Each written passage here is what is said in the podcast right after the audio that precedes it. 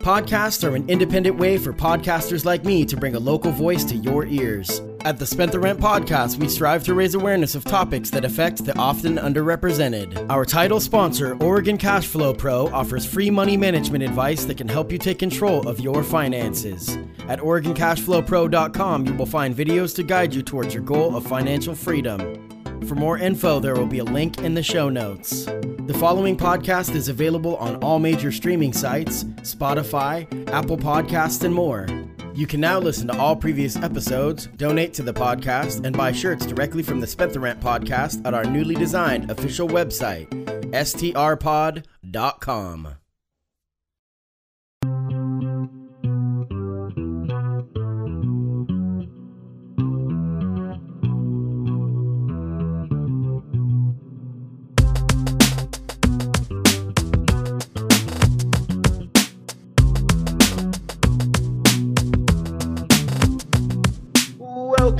the Spent the Rent podcast. I am your host, Patty Rose. I have two guests today. My guests today are Chief Chris Heppel from the Eugene Springfield Fire Department and Springfield City Councilor Sean Van Gordon. Guys, thanks for coming to this and thanks for doing this. Yeah, good morning, Patty. Happy to be here. Thanks for the invite. Glad to join you on a Saturday morning. Yeah. So, uh, so this is, you know, ballots will be going out on the 14th. That's what I've been told. That's the big date that they'll start to hit the mail. I got my voters pamphlet the other day. So we're here to discuss a, the, what is it, ballot measure 20 311, uh, the Springfield Fire Department levy. And so let's just get to it. The, actually, first, uh, I want to talk for people that are unaware, because I don't know a ton about this. And this question is for you, Chief Heppel. Can you tell us uh, how the 2014 merger of the Eugene Springfield Fire Department worked and how it's been financially beneficial and you know that kind of stuff and how that whole thing is set up because I think for a lot of people now this is specifically for Springfield the ballot measure we'll be talking about but tell us how the two fire departments merging works. Sure, uh, happy to. So um, actually Eugene Eugene uh, Fire and uh, Springfield Fire and Life Safety have been working together since around 2005. So we've actually been con- working um, in collaboration with each other for 15 years. This isn't it's not new, and um, we started early on, even before 2014, with just the sharing of resources. Um, you know, it's um, when it comes to uh, emergency services and public safety. Um, the more we can collaborate, the more efficient we are as, as a region. And that's a little bit of the approach we took was from a regional approach. And so we started um, running calls together, and then training came together, and then some administration, then ambulance systems, and et cetera. And then in 2014, we brought the, the whole system together. So all, um, all of our stations. And today we operate um, as a, regardless of geopolitical boundaries. So what does that mean is that both cities put in their resources to make sure both cities are covered, as well as their um, contracted districts because we also have both cities and seven contract districts that we provide services to, which are surround the cities. Um, and then we provide the, the best, most efficient um, level of service we can um, with the resources we have. So it's not uncommon that a Springfield fire engine would come into Eugene or a Eugene engine would go into Springfield. And the reason being is um, if the closest resource is um, from a either respective side, that's the right thing to do. Right. Uh, is is to get you know the the quick response to get care um, or fire suppression to to the site as quickly as we can, and that's the efficiency that we have with it. Um, and then the other part is um, we're just able to share, um, so it's much easier as a combined organization with a single um, with a single operational structure, and so that also leads out into other things with purchasing of fire hose you know, instead of two agencies, we can now purchase more in, in a bulk and get a better discount. Right. And then we through a single logistics system. So those are some of the advantages um, that we that have been born from this merger, um, as well as overhead. Um, you only need one fire chief instead of two now, right? Yeah. So that self um, saves you some money. And then there are other savings as we work down through our organization with training, administration, um, logistics, and even on the on the line um, with our folks working the ambulances and fire trucks. Yeah, I mean, I think it just makes sense, you know, to outside people when they first come to the area. Eugene Springfield is pretty much one entity until they really learn the nuances and all that stuff. So, today we're talking, like I said before, about Springfield Fire specifically. So, can you give us a quick overview of Springfield specifically, the five locations, five trucks, if that's what I understood correctly, and that yeah. this levy is designed for fire station number three on 28th Street? Is that correct? So it's um, so let me drill down a little bit on the Springfield side. Um, so the, the entire department we run um, 16 stations 24 seven. Um, our 16th station is actually the airport, and that has its own different funding mechanism through the airport and the FAA because we're required to have those things there because of the airline traffic. Um, so that gives us 10 stations on the Eugene side and five stations on the Springfield side. And um, that's where we've been in terms of stations for, for quite a while now.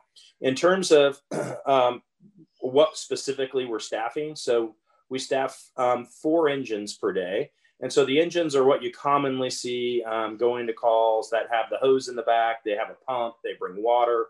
They bring uh, a medical care um, and three three crew members. And then we staff one ladder. So that's going to be the, the bigger truck with the big ladder on top of it um, and um, that's also, we refer to that as our rolling toolbox. So that has all of our stuff in it for like vehicle extrication. If you've got to cut people out of cars or some type of a rescue. Um, also on fires, they would go in and they ventilate and get rid of the smoke or they'll breach walls or anything um, really that needs to be done other than putting um, wet stuff on the red stuff. Right, right. um, is the analogy we use. Um, we also operate three advanced life support ambulances, which is staffed with two paramedics. Um, and then we staff one 12 hour basic life support ambulance, which um, we utilize for our lower call, acuity calls. So folks that may have just experienced a slip, trip, or fall. Um, and they've got, you know, an ankle fracture, but still need to go to the hospital, but it doesn't need that high level of care. You just need that basic splinting and transportation um, to the appropriate level of care. And then um, if we need to, um, we can we can rotate staff to specialized apparatus depending on a call. So, for example, if they're going to one of our contract districts where there's not a water hydrant system, we have to bring more water with us. We would do that with a tender, and we have a 3,000 gallon tender for that. We also have apparatus for um, operating in more of the urban interface area. So, when we were working up on the um, Holiday Farm fire, we've got a four wheel, we've got a couple of four wheel drive higher um, lifted type apparatus are a little bit smaller for getting into those um, tighter areas for better access. And then we also, um, with both rivers coming along each side of Springfield, um, we've got a pretty substantial water rescue role. Um, so we've got um, water rescue boats, and then we have a reserve ambulance. So if we have one of the higher than normal call volume for ambulance calls, we can staff up an additional ambulance. So that's kind of our what we call our deployment, our daily deployment um, on the Springfield side. And um, to answer your question, um, you know, specifically for Station Three, it's not it's not necessarily for specifically for Station Three. Um, it's predominantly for um, eight personnel or what we call FTE, full time equivalent, and then the associated um, training, maintenance, equipment that would go with supporting those folks as well as our normal operating pieces. Right, and we're going to get to that in a little bit. Exactly what this funding would would go towards. I'm not sure which one of you guys would want to answer this, uh, Commissioner Van Gordon. You, this might be for you, but if the uh, so where's it at? If what will the passing of the levy cover in regards to operating costs? And I think both of you could probably answer that. But yeah, what would the passing of this? And you kind of just touched on it, uh, Chief Heppel, about you know eight positions. Uh, so yeah, what would the passing of this cover? essentially. Counselor, you want to jump in? You want me to go? Well, why don't you go about the technical piece, and I'll give a, a little bit more higher level piece about the budget. Sure. Um, so um, the big piece here is that um, this is the uh, fifth time that we have requested this levy, um, and over the years we've actually brought the number of um, of staffing required on this levy or supporting this levy down. We've incorporated into our general fund. Um, so that's that's a good direction with that piece. The other piece is that um, you know I usually get the question of so what if the levy doesn't pass? Well, the impact of that is um, we're not able to sustain our current system of delivery. So right now um, we, we, we do very well in terms of our having a, for, a first response apparatus on scene within you know, six to seven minutes. Um, we have a very good cardiac arrest success rate because of the training, not only the training we do, um, but also our ability to get folks onto scene very quickly to do things like chest compressions and provide ventilations, um, provide the, the AED or automated electronic defibrillator type of care. We use a little bit more advanced system than that, but that's what folks understand. So if we start reducing our current staffing, then that's going to have a direct impact on our service delivery, which would increase um, response times and um, decrease the availability of staff to respond on a normal basis. So then I'll give a little bit more context for the for the uh, higher level budget. One of the things I think the public um, doesn't see when you talk about finances and at, at a city level is in Springfield, right? The amount of general fund, your property tax money, right? The fire and police spend more than what we take in property taxes on any given on on any given uh, year. So like there's a financing in a public entity is relatively complex. So understanding that these this levy is going to fund those eight positions that go into our current staffing model is probably the critical piece.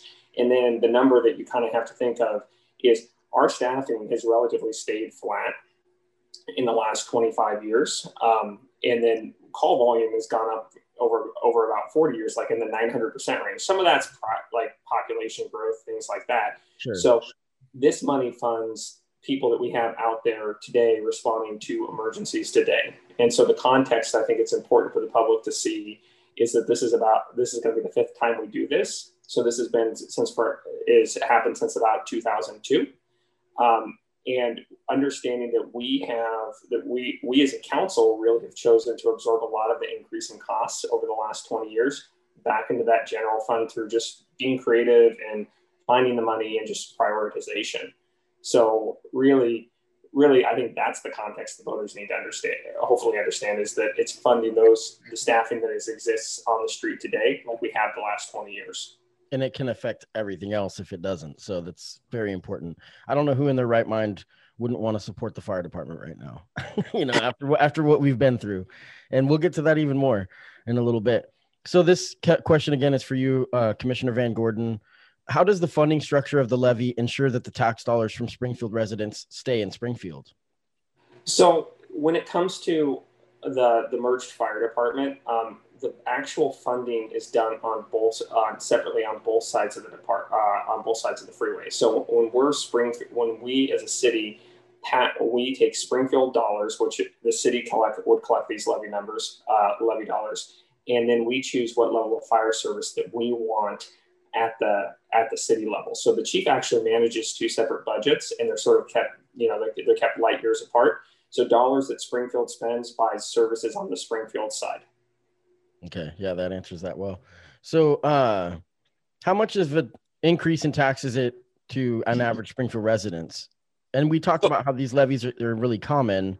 So, can you speak on like what is the cause of every year of an increased yearly budget?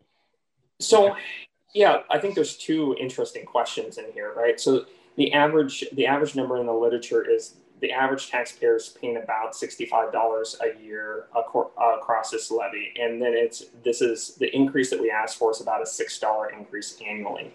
Now, when you read the literature, um, you know, it's going to refer to a $175,000 a year tax, you know, assessed value. So just keep in mind that when you talk about taxes, you're talking about the assessed value of your home, not your market value. So we always we all get taxed on a much lower level than what our home's valued at. So it seems relevant.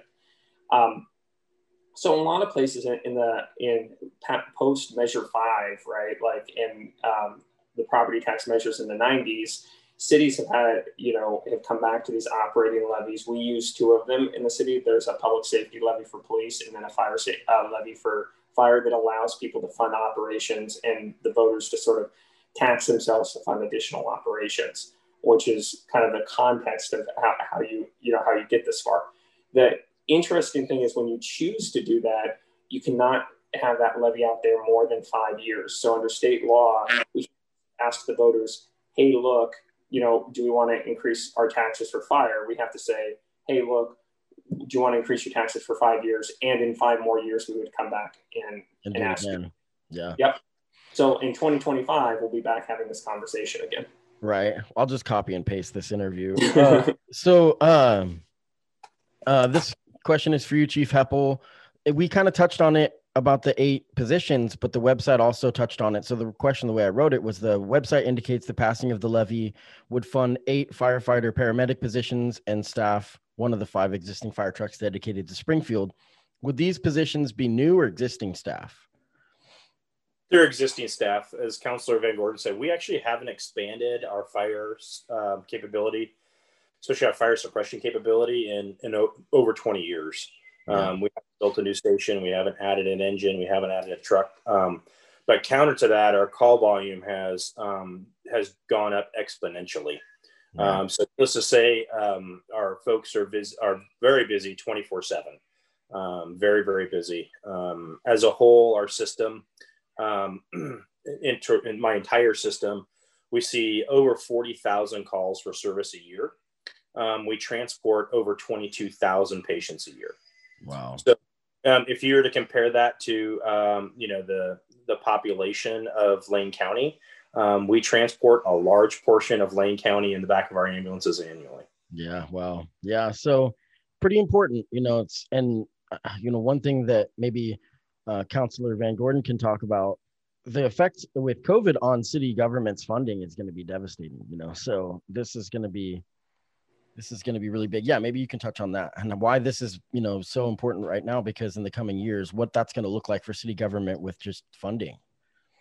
Yeah, like um, across state and local governments, I haven't talked to a colleague um, that work that is an elected official in a state, uh, either in a local government at any level, that is not conti- like continues to worry about their their uh, funding in the five year range. Um, you know, a lot of times I don't think we're fully around. You know, what is the implication of um, you know to the public the public dollars because we're in a bad recession. People are hurting, right? And once at some point that we're going to get to a point where we're going to you know have to figure out how to close that gap right? Because our hospitality industry is hurting really bad and that's a huge part of Lane County. Like I don't really see us getting out of this recession as uh, as Lane County until you know we can be down at Autzen with 60,000 of our fellow friends right sharing Saturday right those are huge drivers to our economy so being able to you know solidify the financing around the fire department is going to let us sort of focus on business redevelopment, you know, understanding and making sure the budget continues to be balanced and making sure that we're pro- providing as much in the way of services as possible in in the next coming years. Yeah. So I mean, again, for anybody listening or watching this, I think it's just really important that this passes because, you know, we what like we kind of touched on before that if this doesn't pass then it gets you know we have to kind of dip into the general fund and then that covers all the other things and so it just makes everything a lot more difficult. So if we can kind of just do each one thing at a time then that's a really good way to go about it. Uh, for chief heppel i want to ask you about covid as well. How has covid affected you know everything with your department?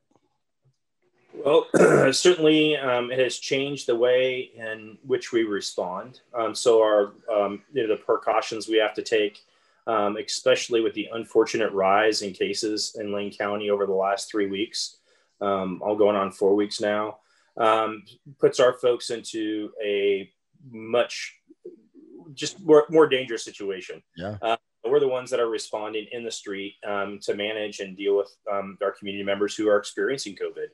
Um, you know, it's not uncommon that we will transport someone who is COVID positive, you know, and they, they're isolating or quarantining at home appropriately, um, but their condition worsens, such so they might be developing um, what we call primary symptoms, which are shortness of breath, low blood pressure, uh, maybe um, cardiac chest pain, um, et cetera, which requires uh, intervention um, on our part and then continued care in the in a hospital setting. So um, the precautions and the environment is very different. many times uh, the way we interact with with folks is very different. Um, you know, traditionally we're we're that we're that that public entity who goes into people's homes on a daily basis. We're invited in every day, um, about 150 times a day. Um, and now, um, you know, it's it's not uncommon. The interaction might be, hey, you know, can you please come outside? Um, you know, if the, the person we're here to see, can they come to the porch? Um, and the reason for that is not from a you know customer service perspective. It's for everybody's safety. We know yeah. that it's safe to be outside, right, in those environments, and we make sure our folks have the proper personal protective equipment. But we also make sure um, the folks we're caring for are are properly um, um, have the proper uh, treatment, but also equipment with them too. So we mask those folks. And anyway, just a lot more precautions. Yeah. Our handoffs to the hospital is very different, et cetera. Um, and there's also an associative cost with that, you know, um, where we deal with normal respiratory problems annually is during our flu season. Um, so we see it there, but now we're using that same equipment, the mask, the gloves, the eye protection, the gowns um, every day. So that has a uh, impact on our, on our costs as well. Would you say that, that, so firefighters, everyone thinks fire, but I think paramedics is probably one of the more common sides of it. Is that true? Yeah, about 80, per, 80 to 85% of our entire call volume is emergency medical services. Right. And that was something, you know, I think that a lot of people don't realize that. I have a couple friends that one of my good friends, his younger brother was an aspiring firefighter. He he worked in Salem for a while. I'm not sure what he's doing now. But yeah, so that was the part of it that I was kind of I remember when I first heard that. He was like, no, it's more paramedics than anything else. But so uh, if there's anything else that you guys want to touch on before I move on? Because I want to ask you before we get out of here a little bit about the Holiday Farms fire. So, um, is there anything, Councilor Van Gordon, that you'd like to add before we move on? Um, I think the thing that I would like to add uh, is really that you know we talked a lot about call volume and how it go and how it's gone gone up substantially over the last last couple of years, right? Um, and I'm just simply speaking from the Springfield side, and some of this is sort of in the Lane County, you know, goes into Lane County as well. Um, but you you see that the fire service relying more and more on CAHOOTS, right, um, to help and grow you know grow that sort of service. In Springfield, we have 24 hour CAHOOTS, um, and you know the, a lot of the discussion is how that impacts police right now. In some case, in some cases, that's helping the fire department as well. You know, they've changed transporting contracts, right, to bring in third party providers. Um, I think the chief can sort of touch on a, maybe touch on a couple of, of the other elements, but there's been a there there's been a effort the last probably 10 years to really look at the right level of you know the complexity of a case and try to get that transport into a different level so that we can get into a more sustainable funding model. I think that's really an important point. Mm-hmm. and then uh, yeah chief heppel if there's anything else you'd like to add before we move on. Yeah so one of the questions i get is how can you have um, you know the same staffing level um, but have this exponential increase in call volume? And the way that we've we've mitigated that is um, what I call is is our, our patient rights, and so we're trying to get the the right patient, the right level of care um, to their side, transported by the right type of transportation to the to the right destination for the right price. Um, so um, as you can see, as you can imagine, we see a full spectrum of acuity um, within our emergency medical system. So I use the example of the of the rolled or broken ankle. Um, you know, that requires uh, a lower level of care versus someone who may be experiencing cardiac arrest, needs CPR. And so over the years, we've done things such as um, we, we use what's called the Clawson, Clawson's triage system. So when um, a community member calls 911 and we ask a series of questions, um, the whole purpose of that series of questions is to make sure we're getting the five rights. So instead of getting um, you know, a, a, big fire truck and an ambulance to every call, maybe all you need is just basic life support ambulance because it's that rolled ankle. But on the flip side, um, if it's that cardiac arrest, we want to get, you know, um, the, the, the appropriate level, which would be two engines, uh, an ambulance, and a chief um, to that call in a very timely manner. So we do triage that way. The other piece we did is um, years ago we contracted with a non-emergency transport provider um, who's been here in our area now since 2014, 2015. And they deal with a lot of our um, long term care facilities. So um, we have a, a, number of those in the Springfield area. And they manage those calls because typically they're lower acuity or folks need to go to appointments or just get something taken care of at the hospital and then they come right back. Um, they take care of those call volumes for us. And then um, we introduced our basic life support program, which I've mentioned already. Um, in fact, four years ago this month. And the great part about that is that's an opportunity for folks um, who are literally high school graduates and you go to Lane Community College. Um, you do one or two terms at what we call the EMT program. Um, you have that as well as a, a, a, good driver's license and a good background check. Um, and we bring you on to the department and um, put you through a three week basic life support academy and after that, you're on the road um, running calls with folks who do this for a profession. Wow. Um, it's a great opportunity yeah. for folks. Um, we, we, you know, we, we pay, a, we, at, hourly wage. Um, you get a healthcare package. You become a PERS employee, um, and it's a three-year limited duration program. And the key is is that we continue to work with folks um, one on their their physical agility to move up to be a firefighter paramedic, but we also work with them while they're going through paramedic school in terms of their schedule.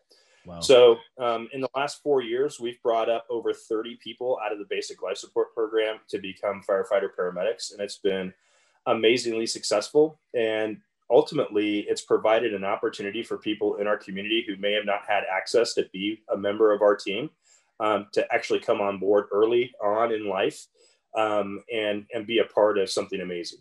That's pretty cool. So, how can people get involved with that? Is it on your website? Yeah. So um, the big piece there is if you um, go to um, the Eugene Springfield website, we talk about our basic life support program there. Um, our hiring um, for that program comes through our Eugene side. So if you look at the Eugene jobs, we're we do um, two, if not three hirings a year. In fact, we're doing uh, we transition to background checks right now. So we'll be starting our next BLS Academy in November, and we'll probably do another one in the spring. Typically, we'll bring on um, six to 10 members um, per hiring.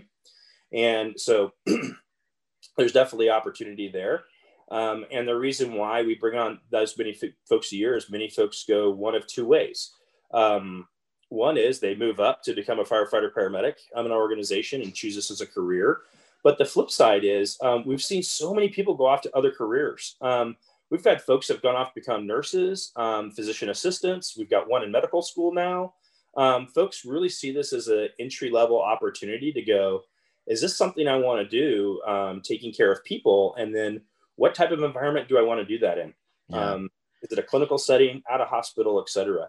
So That's really cool for people to have a little bit of a uh, taste of what the fire department's about before they invest because it's a lot of time and a big process to become a firefighter, you know. So, but I think that's really cool that they can see it, you know, firsthand.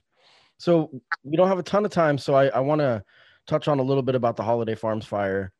Uh, you know, what was the most challenging part of the decision making process on how to distribute resources in such a fast moving situation? So, um, the primary thought that goes through our mind um, when we're talking about resources and deployment is, um, is, is we look at it in three phases. One is life safety is our number one priority. Um, our second priority is um, property and incident stabilization. And then our third priority is um, actually the environment and what's the impact on the environment. And so you know, I could tell you, I was I was in Blue River the first night um, when the fire came through there, and obviously our first priority was life safety so getting the 46 folks that were um, not able to get out because of all the fallen trees and the fire that was um, moving its way down the McKenzie River uh, watershed, uh, that was our first piece. And then the next piece for us was um, the incident stabilization and property, um, what we could save property wise. And that's why we focused on um, my particular division, focused on the school. Um, you know, we recognize that one, it's a historic value, but two is what it means to the community you know, um, and and not necessarily um, the structure, but what it means to the community. And we also recognize it's it's or, it's organizations and institutions like that which anchor a community into recovery. And so um, that was very important to us, and it was very important to the community as well. Um, and unfortunately, we had similar fires across the state of Oregon um, transpire, and so in a normal year, um, that fire, the holiday farm fire, would have been our number one priority um, in the state. And so um, when we what we do is if we we utilize um, the department resources first, and then we go we utilize what's called mutual aid. And so all of the fire departments in Lane County, we have a mutual aid agreement where if someone needs help, we come and help you to the best of our ability. And then if we exhaust all of our mutual aid across the county, then we declare what's called a conflagration and then we um, run a checklist and that goes up through the office of state fire marshal. Then once um, that's approved then it goes right to the governor's desk um, or and um, gets approved there. Um, that whole process takes us less than an hour. So to actually to be able to go from that and have the governor say yes on the phone you need to do that and execute it is pretty phenomenal. Wow yeah. And that first night. Unfortunately there were 11 conflagrations declared that night where typically we would have one. Yeah. And um, you know, two is a you know, and three three conflagrations is just a bad year overall. Um, so with that, um, there weren't a whole lot of resources to spread around because everybody else was already at the mutual aid level um, with the resources they had. What was pretty amazing was how um, all the fire folks and the community just totally stepped up to go, no, we're going to beat this thing back. And so um, we, we were putting a couple hundred local firefighters a day on that fire to keep it, um, the term we use is keep it in check um, and taking advantage of the, of the weather pattern that we had um, to start shoring up our con, um, our containment lines, et cetera. So that's um, how we did it. And then as um, more and more resources became available across the state, but more from outside of states. So that's why we brought folks in from Idaho, Minnesota, New Mexico, Utah, um, and even the Canadians. We ended up with about 150 Canadians um, online with us as well. So now my last question, I don't have a ton of time. So, uh, you know, outside of the Eugene Springfield Fire Departments, who are some of the unsung heroes in dealing with the holiday farm fires that the community may not be aware of? Um, I would say someone you wouldn't recognize or an organization you wouldn't recognize was um, Springfield School District. Um, pretty amazing in, in how they came up and stepped up and provided the schools and the buildings um, for the incident management teams. Um, also, Willamalane with the park system and having to set up a base camp there in their areas were all good. Um, the nonprofit organizations that stepped up, but really it was the community. Yeah. Um, the outpouring of support was just unprecedented. Um, and um, I'm, I'm, a firm believer in the Oregon spirit or the pioneer spirit. And um, that was demonstrated in Springfield um, during the holiday farm fire for sure. Yeah. This is one of the reasons that I've kind of geared my my podcast towards more of stuff about Springfield because I think Springfield and and you two are examples of of of people that are making this happen. But Springfield, really, it doesn't matter necessarily which side of the aisle you fall on. We can all work together. We can all have respect for each other, look each other in the eyes, and work together. And I, I have a ton of respect for, for that. You know, yeah, that being I mean, a thing. Go ahead. You know, if and I'm sure you've met people, right? Like who've been in this town and understand the culture of this town and join this town and you know just absolutely fall in love with it, and they walk away when you ask them and just sort of shake their head and just say, "There's just something about this town." and our ability to work together to get something done yeah. is pretty special. Yeah, I've lived here since I was 11 years old, and my dad he refused to live in Eugene, and so we're he's like for many reasons he's like I don't know, and we love you, we love Eugene, but I just really am impressed, and and specifically the last 10 to 15 years in Springfield, there's been the difference to me is a sense of pride, is it is a collective sense of pride. There's always been like pockets people love it you know whatnot they have reasons to like it but now there's a sense of pride with high school students. You did not see that when i was in high school. So that's really cool yeah. you know thanks thanks for doing this guys. Uh you know for both of you i i really just respect the work that you do. And thanks for coming and talking to me. Uh for chief heppel i just you know this this really needs to pass because the fire department we saw more than ever. The work that, the, that you guys do is just phenomenal. So you know, we're we're very fortunate. McKenzie Fire, I'm sure, was just going above and beyond. I've talked to quite a few people on that department in my years as a barber, and those people are incredible up there. So I have some personal connections to McKenzie and Blue River that it was really devastating. And I had someone in my chair the other day in the barber shop that he's the head coach for McKenzie football, which mm-hmm. you know, it was I was choked choked up a little bit just hearing him tell me some details. And I'm gonna plan an episode coming up where I'm going to try to spotlight two or three different people's experiences on that day. I'm giving them time. I know journalists kind of stick a camera and a mic in their face, and I want to give them time to process it so that we can talk about the recovery process as well. So, guys, thanks for doing this. It's an honor to have you both.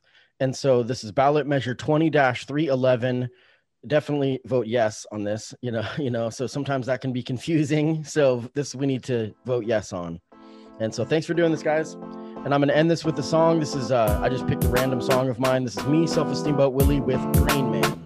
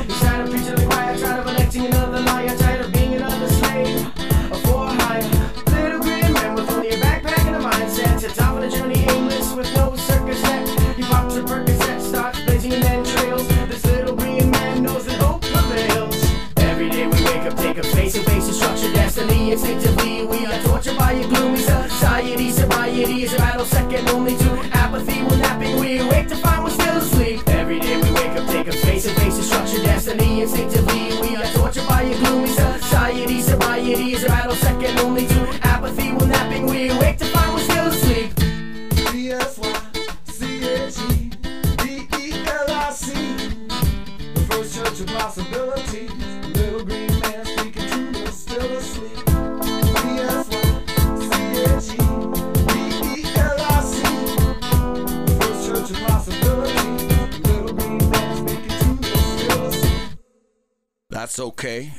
it's